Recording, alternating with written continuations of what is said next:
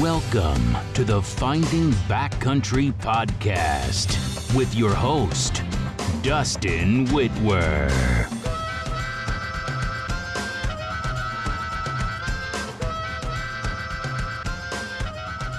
I am Dustin Wittwer, and this is the Finding Backcountry Podcast. Follow along on my journey of learning from the best backcountry hunters each week as we explore valuable information I use to find success in the backcountry. Let's get to the show. Hey guys, welcome to another episode of the Finding Backcountry Podcast. You are blessed today with the capital all caps Robby, all caps, T T H E, like not just the, you know, somebody made something up, but like the Robby Denning. How you doing, buddy? No, no, oh no, no, no, no. Dude, how many energy drinks have you had this morning? Uh, I'm working on. So here's my new favorite thing: is one's just not enough, right? This is a common song of a of an addict, but one's not enough, and, and so. Right. Right. right. I'll I'll start early, right? I start early with one, and then halfway through or you know towards the afternoon i'm like gosh like you know i used to be like frick man like so i would wait till 10 in the morning so i could space one out for the whole day but now i'm like no i'm an adult and i can drink as many as i want and so i'll crack a, a freshie at like three and i only drink you know a quarter or a half of it maybe and then it sits in the fridge overnight but then that becomes my my breakfast, right? So yeah, making I'm, yourself feel better. Yeah. An- another uh, trait of addicts, isn't it? yeah. Justification or something? Is that I, the steps? I, yeah. I can't remember. Yeah, except. hey, but, but, dude, I've liked your energy drink reviews because I didn't have any idea how many energy drinks are oh. out there. I've always just been a Rockstar guy. Listen, and and then I, you know I see monsters in there. I I guess Red Bull, the original, but man, yeah, some of these ones that you whip out, I'm like, what? I didn't even know that existed. Listen, and this, I just listen. An episode's coming that I did with Carter and Bronson, the Epic guys, and I made this this argument pretty strongly. Um, you know, not that they're not a bigger force, obviously, and a bigger audience, and more people follow them, and they drink white monsters, obviously, but I am the connoisseur. It's either between me and Shed Crazy, right? Because we're the ones who are putting our necks on the line. we got a battle. Going. We're willing. We're willing to put our reputations on the line and drink an energy drink called the Rooster Booster, right? That is from yep, yep. Poland or wherever the heck that thing. hey, so has that episode released yet? No. Uh, well, should name it the caffeine episode. yeah uh, ca- ha- heavy caffeine talk and heavy llama talk, but it's there you go. Buddy. It probably will be out by the time this released, actually. So, all anyway. right, I'll listen in. Anyway, um, man, good stuff, Robby. How the heck are you? Like, uh, oh, just pretty good for uh, for pretty much being done hunting for the year, and um, kind of got done early. Just didn't, didn't my the latest tag I had just ran till last week, so I'm just in here twiddling my thumbs. There's a couple of late archery hunts open, and you know, you, you mostly just are threatening deer on those. But I've been trying to talk my son into going on those just so that my wife would release me for a few more days. But so far, he hasn't taken the bait, so I might be done. Yeah. Well, it, I mean, is that at this point in your journey, we'll call it, I mean, is that like refreshing or is it like you're still just like, frick, man, one more tag, one more hunt? It's both, dude. I mean, I, I, you know, I, I, hunt a lot, you know, so I, you know, I get tired. I'm, I'm always glad when I can kind of wrap it up. My life kind of falls apart during hunting season. I'm just trying to keep life going and, you know, the home going and work going, of which I do, but you're still, you're always behind, you know?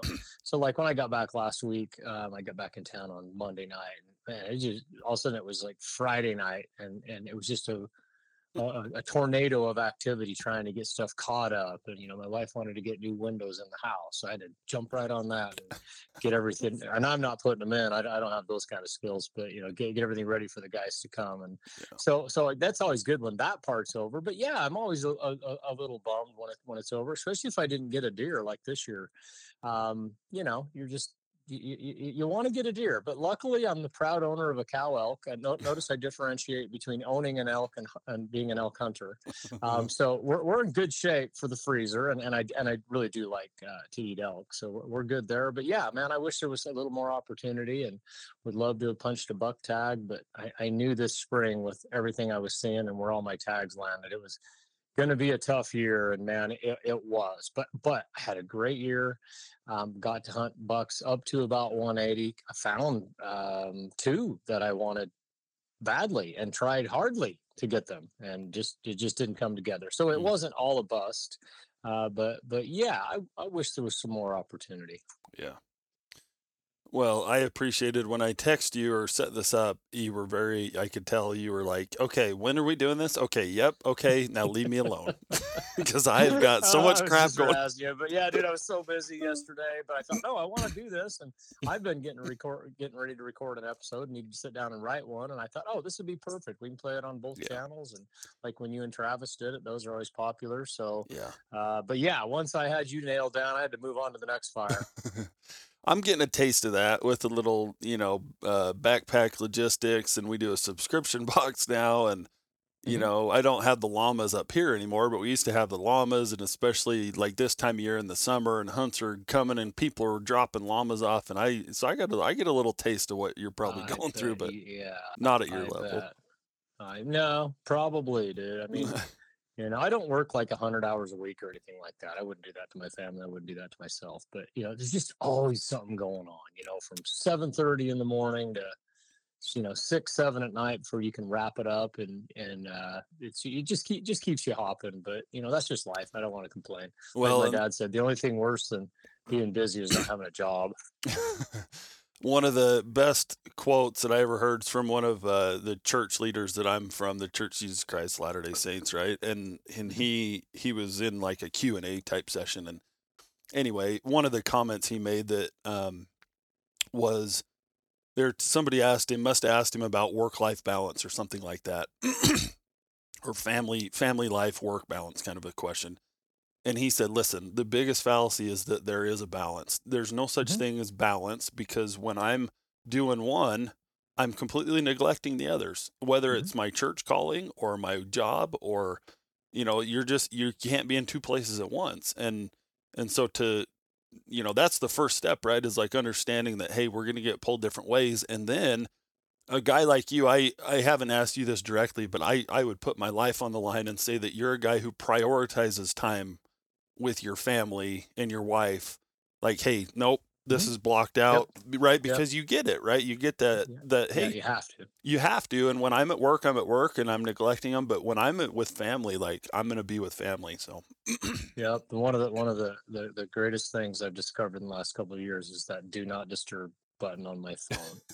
and um, and it is possible to go to dinner with your family and leave your phone in the truck and all that. You know, I've really tried to practice that le- the last couple of years. Um, you know, and, and for a while, work was so crazy that you know it was hard. Y- I, you know, I, I had a lot of employees.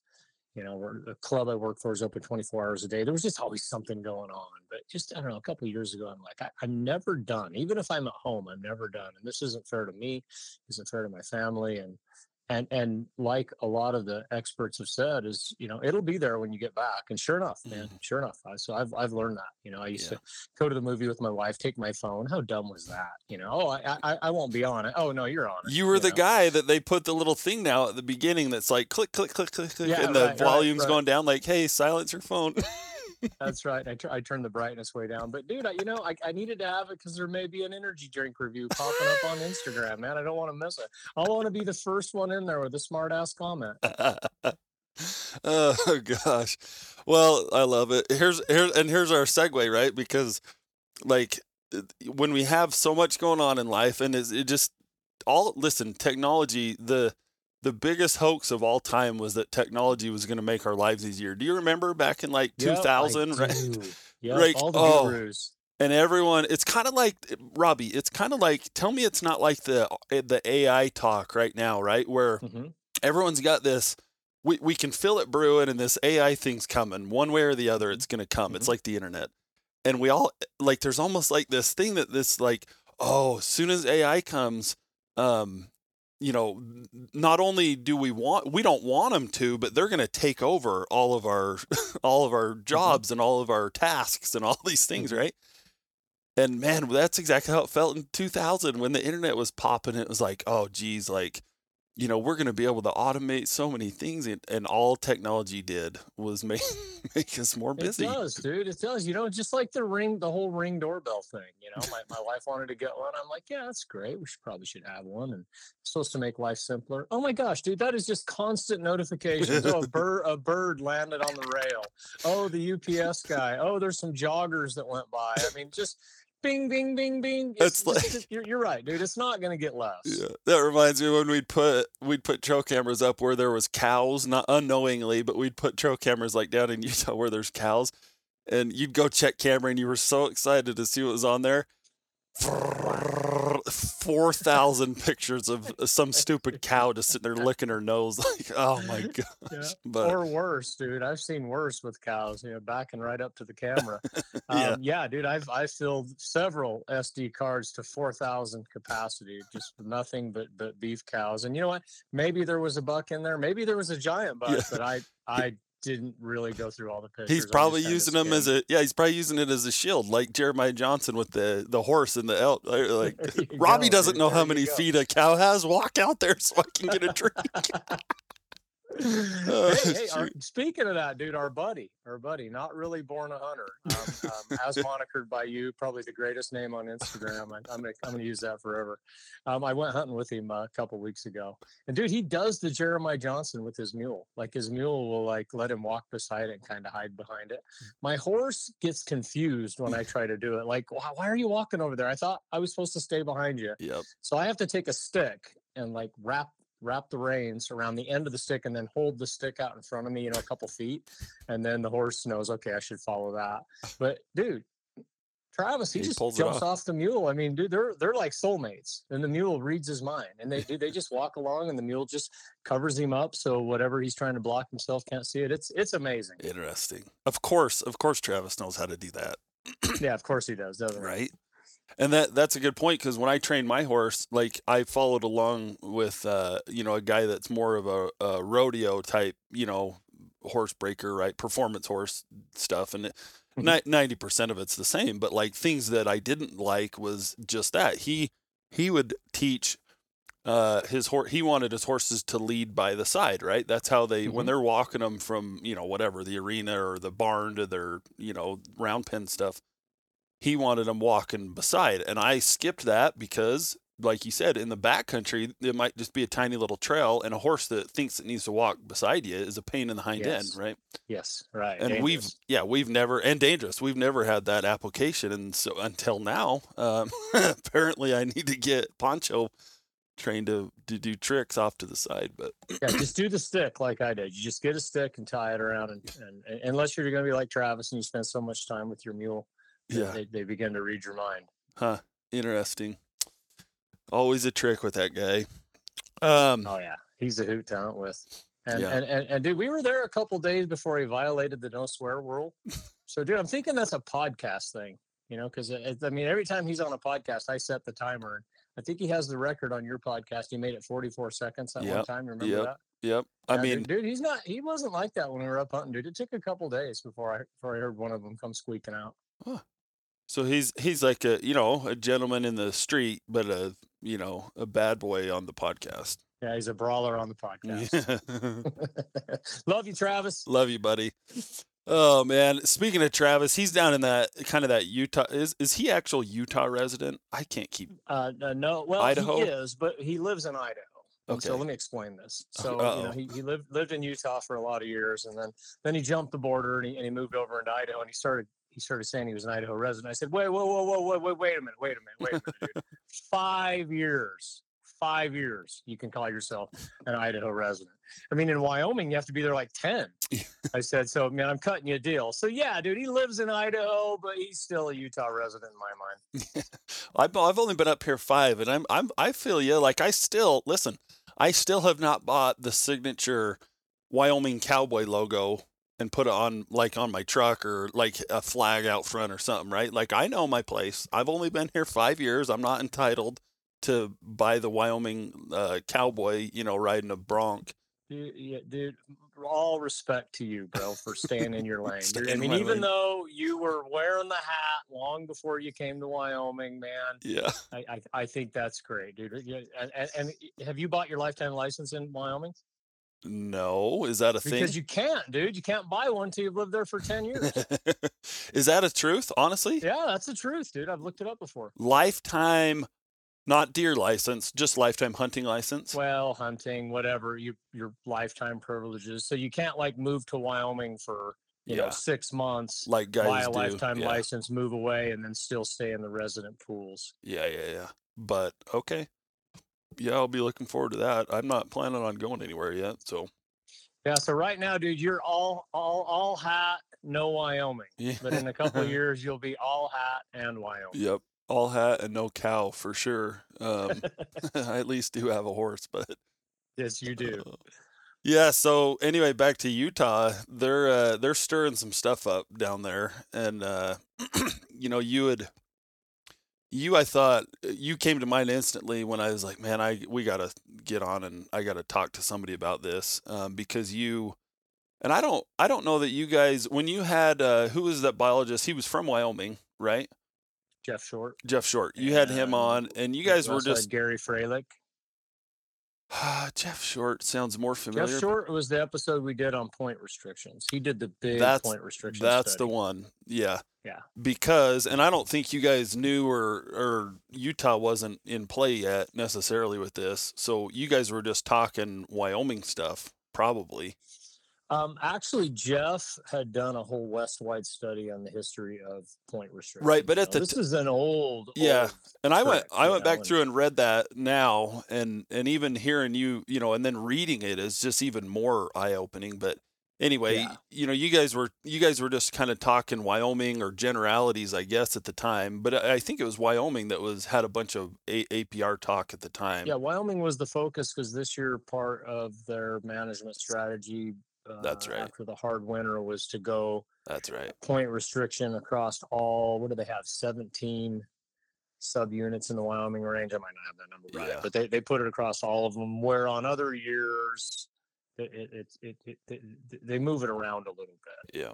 which what I took away from Jeff's conversation is it's not, you know, for the listeners, you know, we're point restrictions don't do what most people hope they're going to do. But there are a few bright spots in there that if you apply them right, and Jeff brought that out in that episode of, you know, that, that they can help.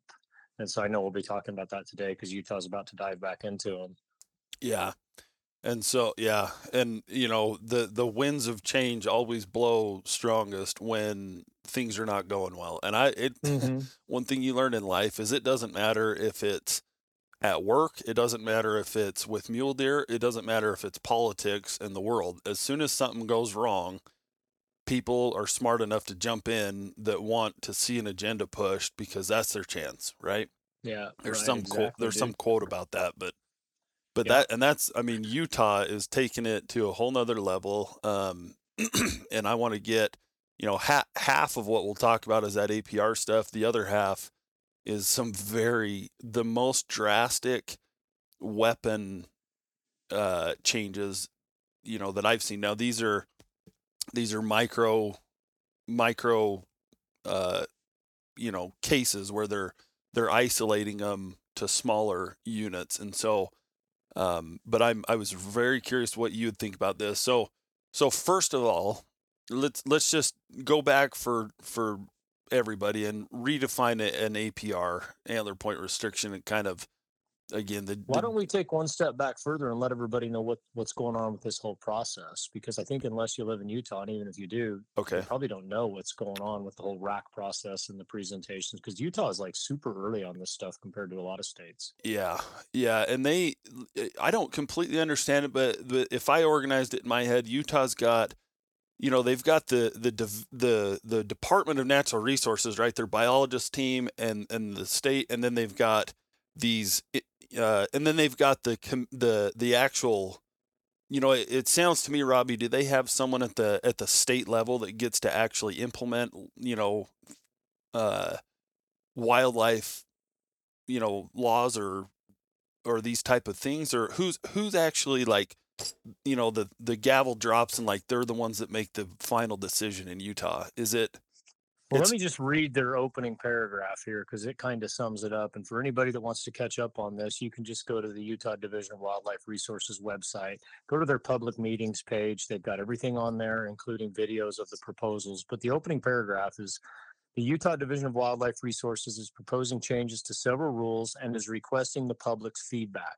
Over the next month, each of Utah's five regional advisory councils, also known as RACs, will meet to discuss these proposals and submit recommendations to the Utah Wildlife Board. Okay. The Utah Wildlife Board will then vote on the proposals. there So you go. where we're at right now is in the in the in, in the public comment period and these regional RACs. advisory councils. I believe you attended one last night, right? Yep. So I I set in a live one, um, and it it was specific to the southern region, right? But these have, like you said, I think there's five.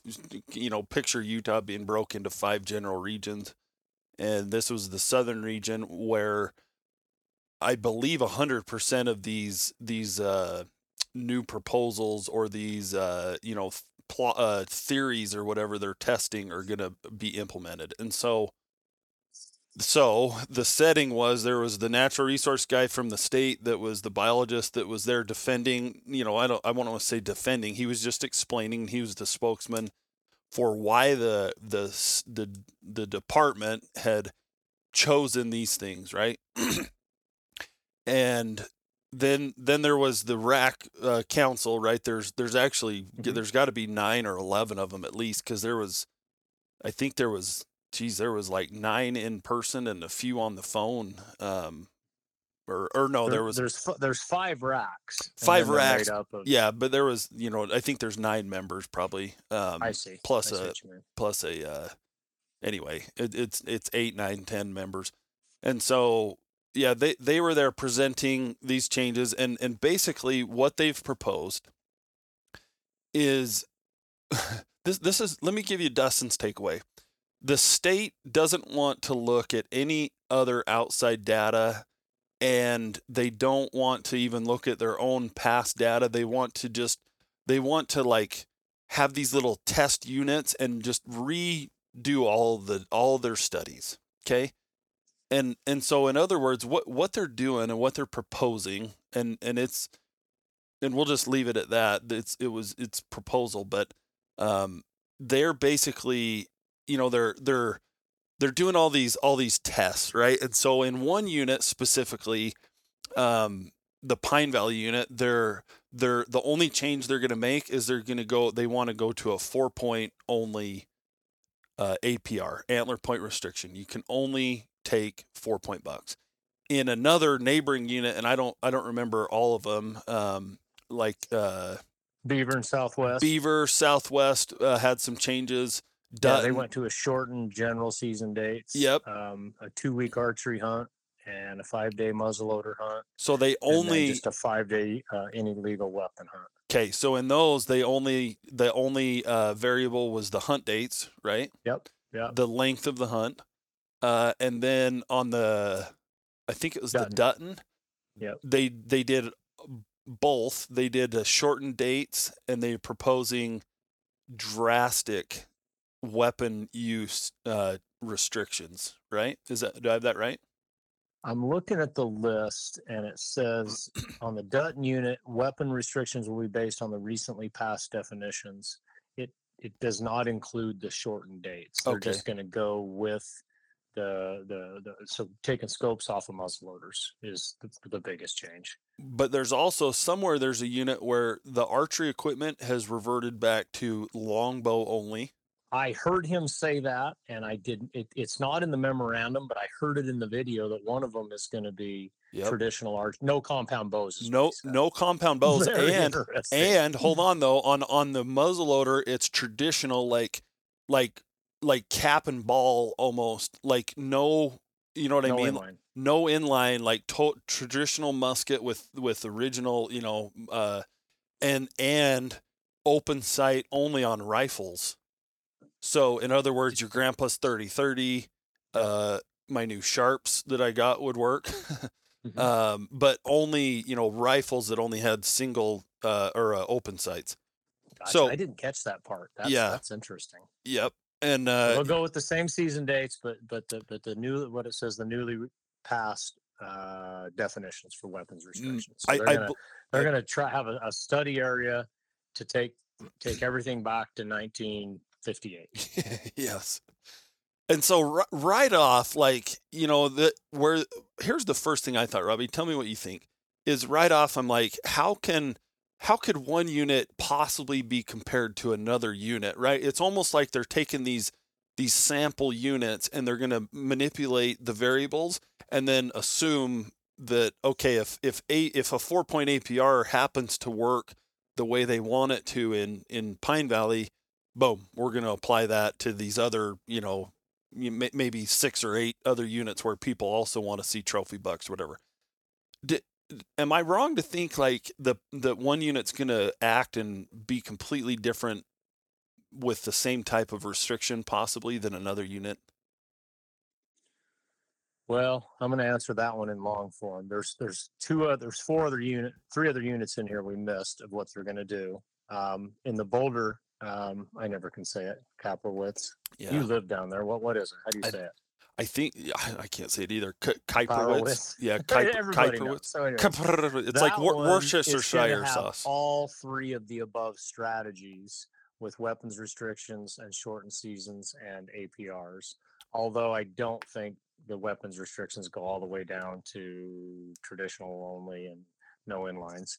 I think it was just no scopes. People need to jump in and watch these videos if they want the nitty gritty. But and then then they have like in any good study they have two reference units where they're not going to do anything. Just going to leave it alone. The Monroe and the Zion. So back to your question, and and, and I want to preface this episode with, I don't live in Utah. I've had a I've had one Utah tag. I've drawn three. Two of them I turned back uh, in time so someone else could get them because I scouted and just didn't find what I wanted and um, and or had hunt conflicts. So I, I you know I have not spent a bunch of time in Utah, and it's not my state. Um, you know, it's the it's it's south of me. You know, I, I know a lot of guys that hunt down there, but I, I don't want to come across. I know what's best for Utah. I'll just comment on just the intention of what you want to do on this podcast is just just what do we think of these? To your question, is can, can they isolate a unit and really conduct a study? I don't know, Dustin, but I got to kind of applaud Utah for trying some some things out of the box here. And even if some of them maybe have been tried at different levels, like the four point only, and it didn't work, well, go listen to the episode I did with Jeff Short. In cases they can work if they're applied correctly and not left in place for a long, long time. Um, they, they, they, they can bump up the number of bucks in the herd, although maybe not a bunch of big bucks. But anyways, but but the other stuff about you know playing with season days, yes, that's been tried before. Heck, we've been all the way down to three three day seasons in Colorado and I think Utah too. And Three days. that was just enough of them to test that okay that's where hunter satisfaction starts to fall off because even though there's a lot of hardcore guys and everything if you look at the data across all the states most guys hunt about four or five days somewhere in there no matter how long the season's open and then they're done and so by you know sometimes shortening seasons it doesn't make that big of a difference all right but utah wants to try it so let's try it and the whole weapons restriction thing I, I, I- I'm, glad they're going to try it because you know I've talked about it on on episodes on the Rokcast that I, I'm not against long range hunting because no one has shown me that it's making a significant difference on kill rates. Now, um, um, it may seem like it. Hey, that little kid shot a buck at 500 yards. Well, that little kid may have shot a buck at 100 yards Yeah. 10 years ago with the old dot six. it's kind of what we're seeing with that is you know not that people aren't like you said taking longer shots i think the number on the muzzleloader specifically if we talk taking a muzzleloader from open sight let's say 200 yard capability to you know i mean on average 400 yards at least with these Mhm. scope muzzleloaders the state of utah since they they made that change i don't know six or seven years ago 2016. Okay. It's like three or four percent increase. Now Yeah, that three or four percent of a that's a that's statewide of all the all the deer permit. That's like three or four or five hundred deer, I think. That's what he said. It was 400 deer statewide more that would be harvested with a three, two and a half to three percent improved success rate. 400 deer across the state by moving uh, from open site to scoped. Which, when he said that, I thought about it for a minute, and I thought, in any any individual hunter would not even be able to detect that because that's 400 deer across the whole state. So, you know, that's a couple per unit maybe. Yeah. Um, and and and so, so I, I, but again, this is why I'm glad they're they're looking into this because I didn't know that. If you know, a couple months ago, somebody said, "Oh yeah, how big of a difference do you think it makes for someone to have a scope muzzleloader?" I'd, I'd have said, "Oh yeah, thirty percent, forty percent." You know, I'd have been pulling numbers out of my butt. Yeah. And, and and when they said that, I'm like, wow, is it that low? Is it that small of a difference? Yeah. And that's why I kind of have to applaud them of, of at least they're going to try it and and see. Well, and and that so that was one of the first things that stood out when the when the public comment came to be was, you know, and it was like 50-50, right? Just like things are in the world. Um half Mhm. the people were all for it, half the people were appalled, I guess. Now, surprisingly when they voted it and they voted it, I'll you know, spoiler alert, they voted it down, and I think it's the third RAC to vote this proposal down. Don't not Let to burst your up. So bubble. last night when you attended the meeting, they voted down the equipment restriction rule. everything. The RAC. Now again, this is again this is not the wildlife commission like you said the ultimate Right. vote. This is just the RAC. This yeah. is the, this is when they go to these regional meetings. This is the third RAC to completely vote down the entire proposal.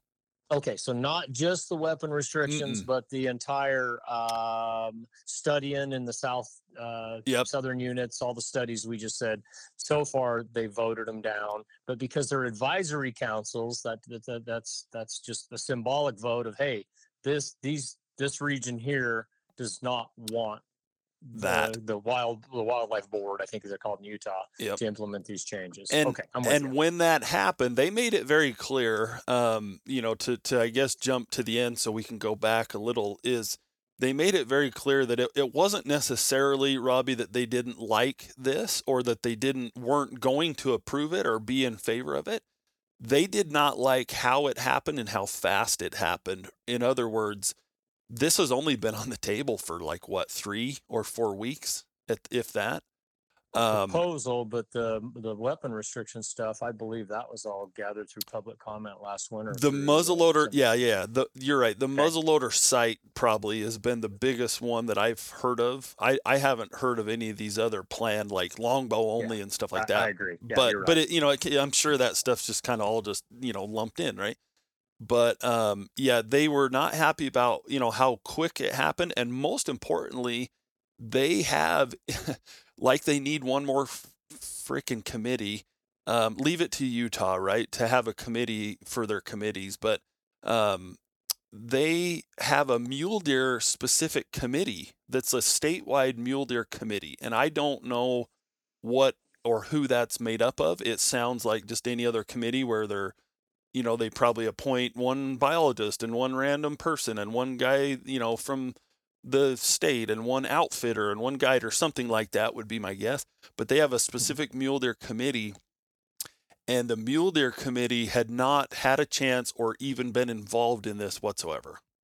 so so that's what's given it traction to vote it down. That was a So- huge part of voting it down, and and and the the way that that Utah's structured their changes and their plan, they call it right, is they're on a it's a four or five year deal, and that ends like next year.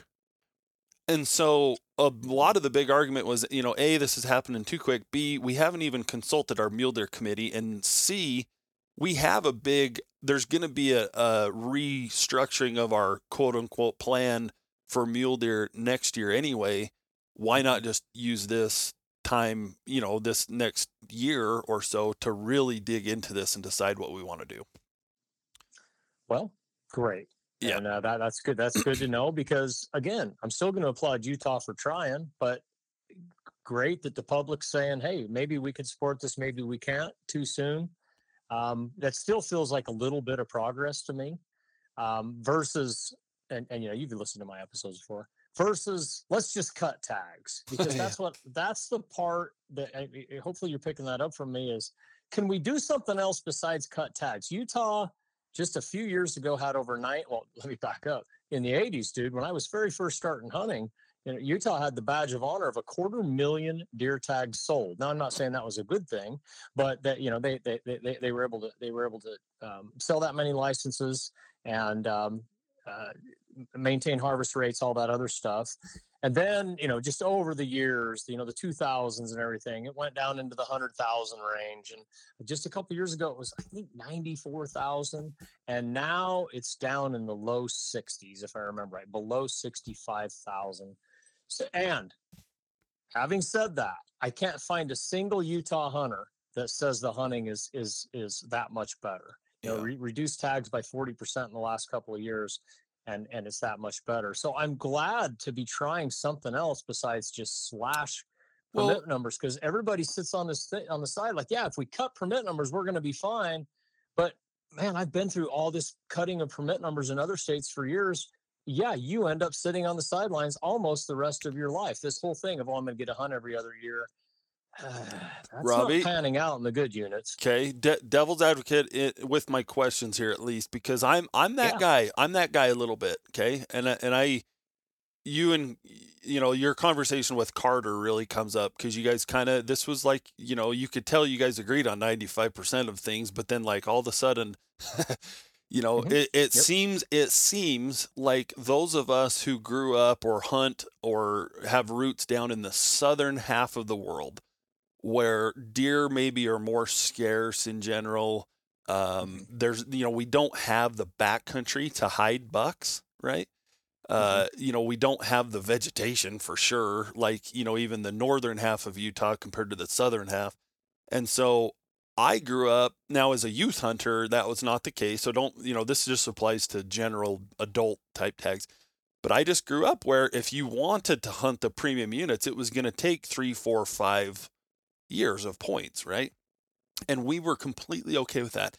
There was a substantial amount of guys at this RAC, you know, at, least two or three uh, that stood up in the public comment and were like, this is, you know, this is, I mean, everything but, you know, uh, you know, swear words against their mother. Like, this is so egregious that you would take away our family deer hunt and I want my tag every year. And you could tell Robby that they literally don't care about the quality or the maturity of the buck that they killed. They literally just want a tag and to go out in the mountains. And so I'm just asking where there has to be a line somewhere, Robby, because down in those units, you can't just give everyone tags. And I'm telling you, 50% of the state would vote for just over the counter tags throughout the whole state of Utah, right? But there has to be you know, and, and maybe it's right where it's at. Maybe there is room for less tags and wait a little bit longer, and guys can migrate to other easier to draw units or something. But anyway, just what is that?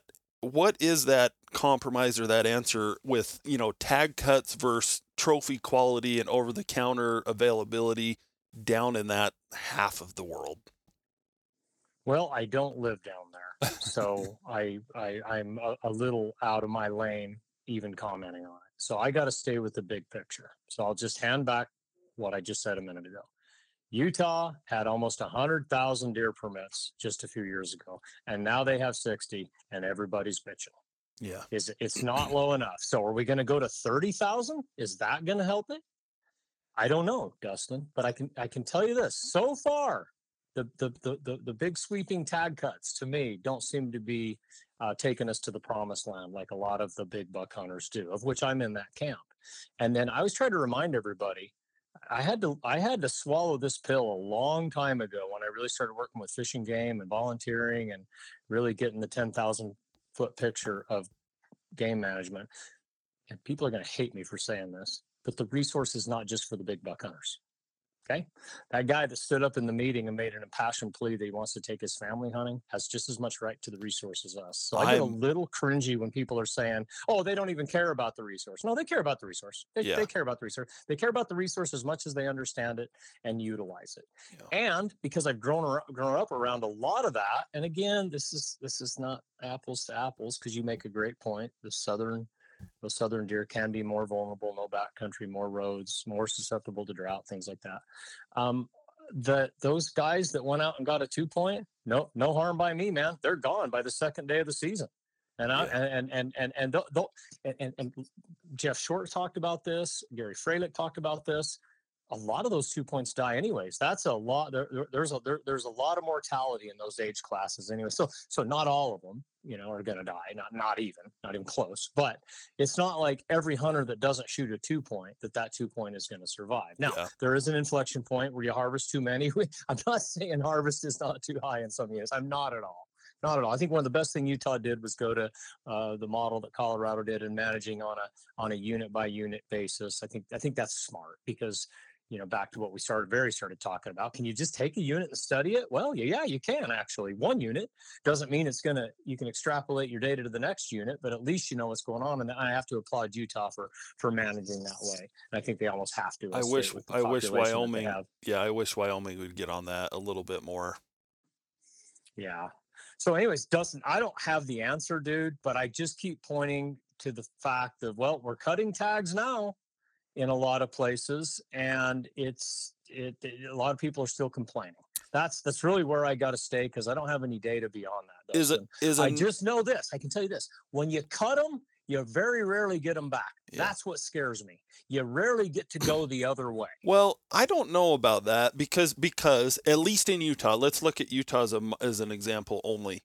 Because I don't, I'm not sure how all these other states decide what their tags numbers are going to be. Um, but Utah is Robby. They're very strictly buck to doe ratio.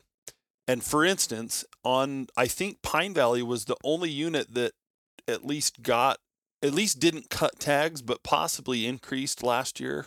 I, I or this year. I yeah, can't. I think there was an increase down there. That Okay. was kind of what some people were complaining And- about because it's like, well, we had a hard winter, but they didn't have one down there. Right, right, and and all it took was 0.5 above the minimum. Right, I think their target down there is 15 to 18 buck per doe on that unit, Mm-hmm. and and uh, all it took was like an 18.5, Robby, and guess what they did? Boop, they bumped the tags Yeah, the up. permits. Okay. Right. So I don't I don't nec- I I agree with everything you said. Obviously, I'm not you know, but but I feel like Utah is actually the other way. They're almost a little trigger happy um, when they get that number. And and here's the kicker: is I've heard I've heard guys that are, are that do live down there and are really close to it.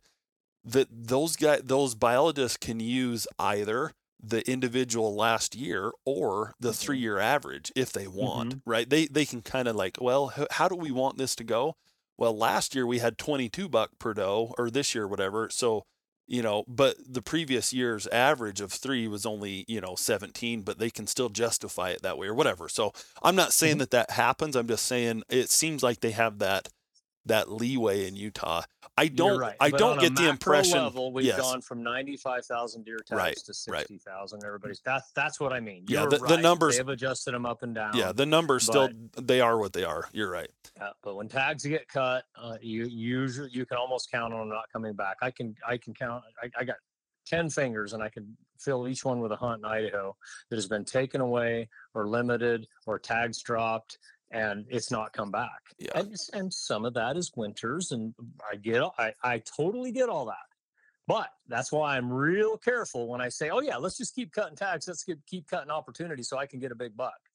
um, because at some point th- we'll, we'll hit that inflection point where there's more big bucks on the landscape and it's not 2000 now the internet is not a baby anymore all right there's not just a little free page stapled flyer from um, garth carter that, that came out that showed you the units now Yeah. no every single person Everything. Yeah. can access this data and there's not one hunt that can pop up now that people are not all over. There's so many people sitting on the sidelines with points, so many people.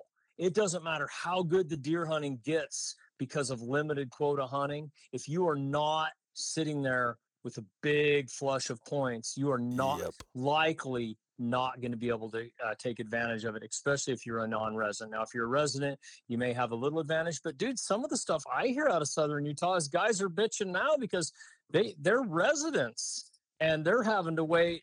I don't know the numbers because I don't know. yeah. There you go. Thank you. Three, four years. Three, four years probably. Okay.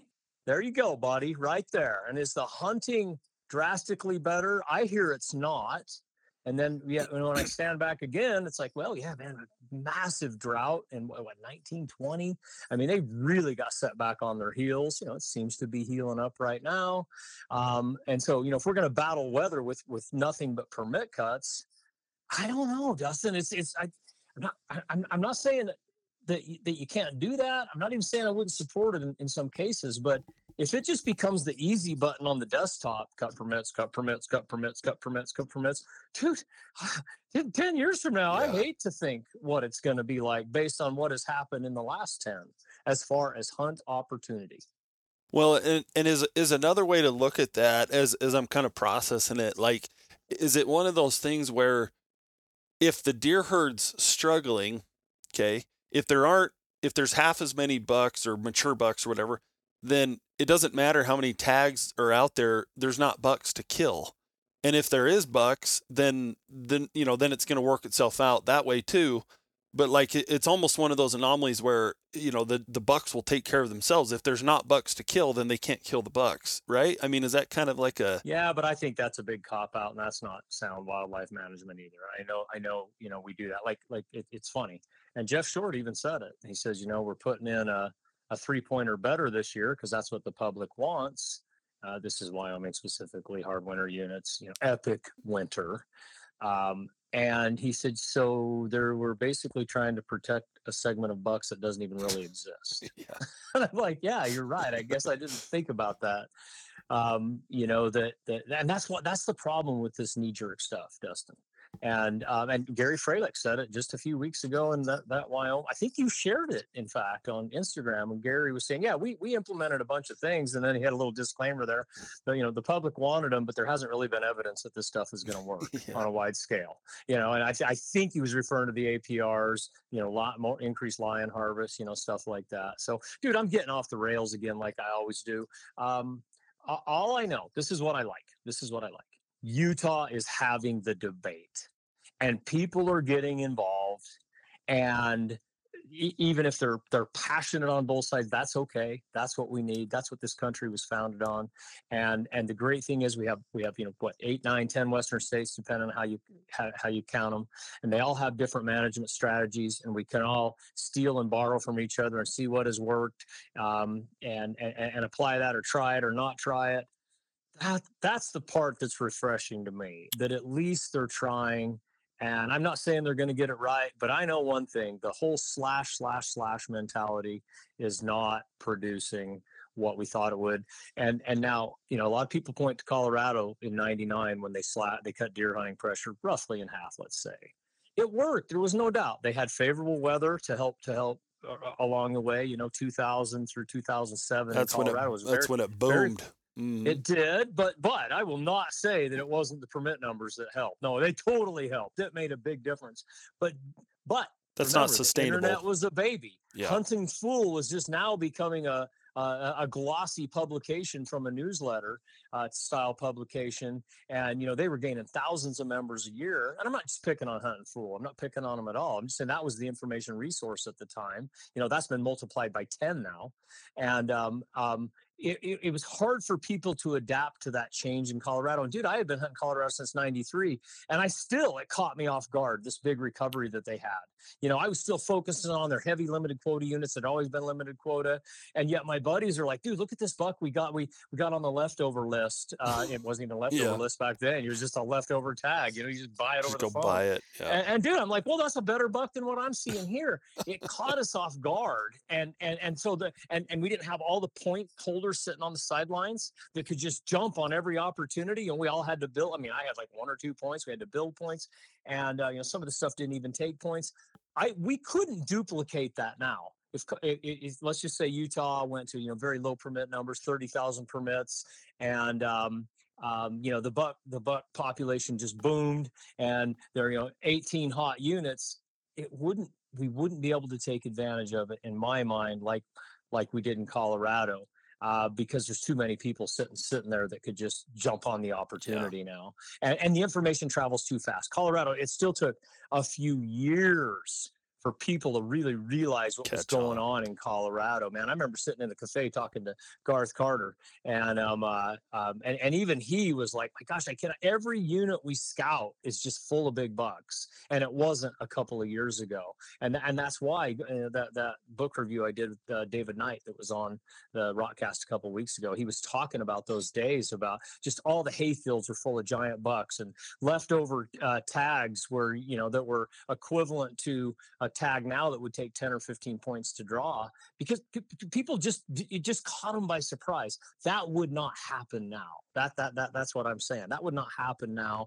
Any great opportunity is going to be if it's limited if it's limited through tag numbers there's not going to be enough uh, you're, you, any individual hunter there will not be enough tags for you to be able to count on hunting it. Yeah yeah, I mean, we we were what I would just call an average, you know, run of the mill deer hunters when I was in that era, right? Growing up, 2000 mm-hmm. early 2000s.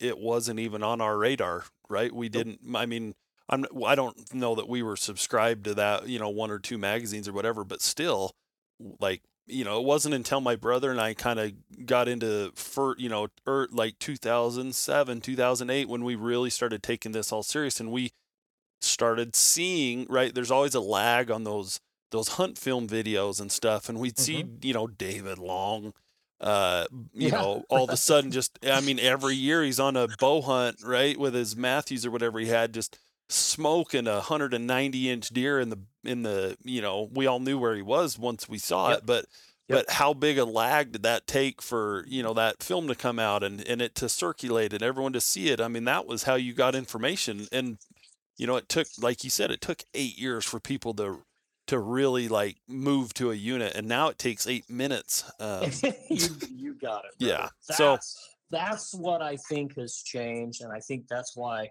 we got to keep beating up these deer proposals and you know do better management. Now, oh, I'm I'm for all of that stuff, but you know, well, and here's we think we're going to create a deer hunting mecca that only us are going to know about. Nope, those days are over. That's never coming yeah. back. You are not going to get that toothpaste back in the tube you know and and and maybe to to sum up holistically right for the guy because because i listen i am the guy. I want the big big big big bucks. I will vote every single time robby every time the surveys come through whether it's wyoming or utah or you know friggin alabama i don't care. I'm going to vote that we that we do everything we can to put more bigger bucks on the landscape and and limit a little opportunity while swallowing the pill that you mentioned about understanding that that's okay if everyone else doesn't want that and I have to be part of the team, so to speak. Yeah. Right. And so that that pill for me is about halfway down the gullet right now, right? because mm-hmm. a couple years ago I would have, you know, we would have just not seen eye to eye, but I'm with you. I am because it's I can't it's not my prerogative to tell them you know, we can lead by example. And hey, I'm, you know, I, I passed on multiple bucks this year alone, right? That we're in that 160, pushing mm-hmm. 170 probably. Mm-hmm. Um, you know, and all, all we can do is just, hey, you know, maybe if you if you want bigger, you know, like, hey, maybe if this is something you want, that you uh, pass on bucks too. Uh, but it's not my prerogative to tell those guys how they get to utilize the the resource. Um, so that being said, too, uh, you and I have the the luxury, not luxury, but we have the ability to go hunt other states, right? And so mm-hmm. on a micro level, I I hear you know like you're saying like uh, let's make it you know easier to get tags and let's keep tag numbers and think of other ways. And on a micro level, I'm like ah, but then on the big picture, I've always believed that big not, not even big buck, but just guys who are in it, guys who are really in it, like I feel like we are, they always find a way. They always can, you know, whether it's okay this year, I know, you know, I'm I'm going to go to Colorado because I have the points now because I've been building them. But next year, I'm gonna this year I'm gonna jump into, you know, Idaho. Um, you know, th- like this year, I passed on getting an over the counter Idaho tag because I was like, well, I'm gonna hunt this and this. I probably won't do that this year. I'll probably try and grab a tag, right? So, anyway, the the guys who are willing to move around the West um, and are building points in multiple states, you you can kind of you know, eh, in other words, just tell me where the rules are and where Utah's going to fall, and I'll use them to my advantage. Does that make sense? Like, yeah, totally, dude. And I yeah. think it doesn't even have to apply to guys that jump around a lot. They could apply to the residents too. Probably, dude, maybe even more so because they have more access to the tags and they can really fine tune their their uh, let's call it an application strategy. They can really fine tune it. And and and dude, there's so much opportunity in Idaho right now, even with the restrictions. Even though there's not a lot of big bucks right now, and I don't blame the Fish and Game for that, man. You know, we, we have gone through epic winners and and and not just this last year but 16 17 18 in a lot of places. You know i, I can't lay that on Fish and Game's uh, feet but what you just said the whole principle of you can find a way to to access bigger mature bucks. Yeah maybe we're not going to have a bunch of 230s on the landscape okay i get it.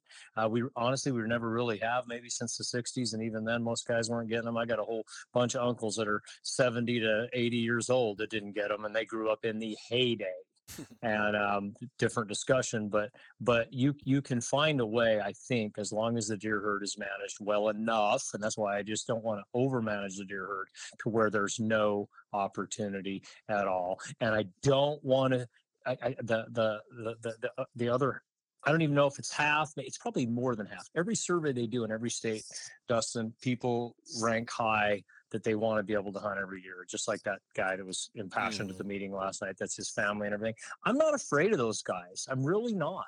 I don't think they're taking that much opportunity from us under under a, in a lot of units, especially with October dates, and you know if we especially if we start t- tuning back our technology and everything, I think we can have a little bit of of it all. And and to your point, we can find a way to still hunt those. I hunted a unit just a couple weeks ago in Colorado that was not a great unit. You can get it zero points every single year. I still saw a 180 buck and almost killed him. How good does it need to be? I'd rather have a chance to kill that 180 yeah. and and get to go again next year or no more than another year than hey man, I if you and you know this, there's a couple of units down there, man. You have a legitimate chance at 200. I'm never gonna get on them. I don't even care about those units. Yeah. You know what I mean? Yeah. Uh, so so yeah, you can you can use this you can use this stuff to to find find ways to hunt, but I just don't want to be the you know get off my lawn. You're not hunting here. You know because that that's just what it feels like when when I when I talk to a lot of guys. You know they're anti-hunting hunters is what they are. They are so pissed off when someone gets a two point and someone gets a three point. If it's you know if they didn't get a big and you know what if they get a big buck, they're still they still find a reason to pick it apart. I just don't want to be in that crowd. Yeah, and and to, to almost circle back where we started, which which I feel like was kind of the, the APRs, right? Which which of all mm-hmm. the stuff that was proposed down there, um, eh, man, the data, like if just that one study that I went that you referenced uh, with Jeff, I think, and you know went mm-hmm. back and they had, you know, they've got a half a dozen different examples out of the state of Wyoming, and then another half dozen in the state of Wyoming of it not working long term. Mm-hmm. Um, you know my my knee jerk when I heard the APR was ah that's that's the answer. And mm-hmm. Robby, I was actually right. And the reason I was right is because I had a big assumption that wasn't true in my head. And that assumption was, oh, if we put in these four point APRs, for example, other guys are like me and they're they're they're they're not still not going to kill a two and a half year old four point because that's not what right. we're after, right? Right. People who hunt four point bucks are after the 180 inch buck. So that's perfect because it, you know, it forces even the, the guy who will shoot the two point. I was wrong with that assumption and that that's why it was wrong, right? And and so that that principle or that that idea that I had to wrap around my head when you said or you and Jeff were talking about, hey, you know, it's okay because these guys are going to go kill a buck that you're not even after anyway. right? Like right. like these guys just want to take their 2 point home um mm-hmm. that it wasn't the buck that you were after anyway you know, and now the three and a half year old deer that you're after next year got to got the pass because, you know, or the or, or even the two and a half year old deer that happened to sneak through because there's less pressure on that, you know, that two and a half year old that's already got four points because he's got awesome genetics. There's a little less pressure, and they they even had those numbers like, you know, it drops from. Anyway, it doesn't matter. Right. But I, I, I think what you're saying is, and that's what I realized too, is that when I when I put in an APR, I'm making everybody a big buck hunter. they're all chasing That's my why deer. I'm not against the guy that stands up at the meeting and says, "Man, we just want to go get a two point." That's okay with me. Yeah. Let's manage so that there's enough opportunity that he can do that. Because if Yeah. I make him stick around uh, uh, with, with an APR, that now I'm making him a big buck hunter. Now he's after the bucks I really want to want to get, you know. Or and, and so I, and, and that's why I think and and Jeff said it, APRs can work in the short term. They can buck up bump up a buck to doe ratio. Show, you know, in, in a couple of years you can see it go up, but once they get above, you know, two and a half, three and a half years old, everybody's going to that unit. Yeah, And and so then- and, and is that is that buck doe ratio with mature bucks or is that with one and a half year old bucks? yeah, right. I can't remember, but but you know, you said it. Go look at the study. Everybody is out there. Jeff Short, a Wyoming biologist. Um, uh, uh, but but I'm still not against Utah. At least trying some of these things. And if it all gets shot down at the rest of the RAC meetings, they don't approve it. Okay, well at least we had the debate. But I would be happy to see this get approved. And of course, it's not in my backyard, and I'm sure that's why those guys are voting against it. You know, Yeah. but would be kind of cool to see what what would come out of this. It would answer a lot of questions for a lot of us. You know, would would, would, would- is limiting technology even going to make that big of a deal? You know, I've always said that if it's not going to work, why try it? Why do it? But we don't know because we have never done that. And you know, studying all that, those different units with the different management seasons, man, that it's worth a try. But but if it doesn't pass, I hope we don't just give up and keep cutting permit numbers. I'll I'll end on that, Dustin. Yep. And so it, it, it was very much again to to wrap up, it was very much not over. It was just, you know, the the impression I got was okay, they're all they all want to take a deep breath and go back to their corners and really think this through and and put it through the right channels. So, you know, don't don't think that hey, if this is the first time hearing of this or you know, or maybe I, you know, I thought originally this stuff didn't apply to me, um, but now you're thinking, man, I actually have an opinion or whatever it's not over, right? This was just, in Yeah. fact, like Robby said, this is just three of the of the five RACs. We, I think, um, and and all they did was just table it basically and say, hey, hold on, let's go through a couple more channels here. I imagine that there will be a massive, big uh, push if if this all does get voted down. And uh, who knows? I know how Utah can work. I I wouldn't surprise me if that wildlife commission can override the whole thing and say, okay, great, we don't care what they happened to the RAC, and they voted in Right. anyway. Wouldn't even surprise me in Utah, but. Uh, regardless, it's not it's not done and out. It's just tabled for the moment and and still very much uh, going to be discussed. I'm sure. So, Robby, Yeah, you bet, buddy. I'm with you, man. Let's try to do an episode when we when when we hear more and everything because you're great because you've hunted down there, you've lived there for ten years, and um, uh, it, it'd be great to kind of run run this back through through you again and, and discuss this stuff. And I really appreciate you having me on today. Yeah, yeah. Hey, and at this point, if uh, nothing else, we probably always run into each other at the Hunt Expo in a few months. So I'm dude, sure. I just look for the hat. I just look for the hat. there he is, right there. Oh, oh, we got a rock star. Oh, he's drinking rock stars, man. It's big time now. He's not drinking the dollar dollar energy drinks. He's back up to the three dollars, man. You must be doing pretty good at Gunwerks over there. And, Uh, and hey, the- dude, speaking of Gunwerks, man, you guys are a Rokslide advertiser, man. I want to see you a little bit more on the site, dude. I want to see you. Uh, we're gonna have our cold bore challenge again this spring. Um, you dude, you need to get in that. That's fun. And uh, For come out and uh, show, show rifle those cold bores. Yeah, we did a cold Yeah. bore last year. Uh, 400 yards minimum.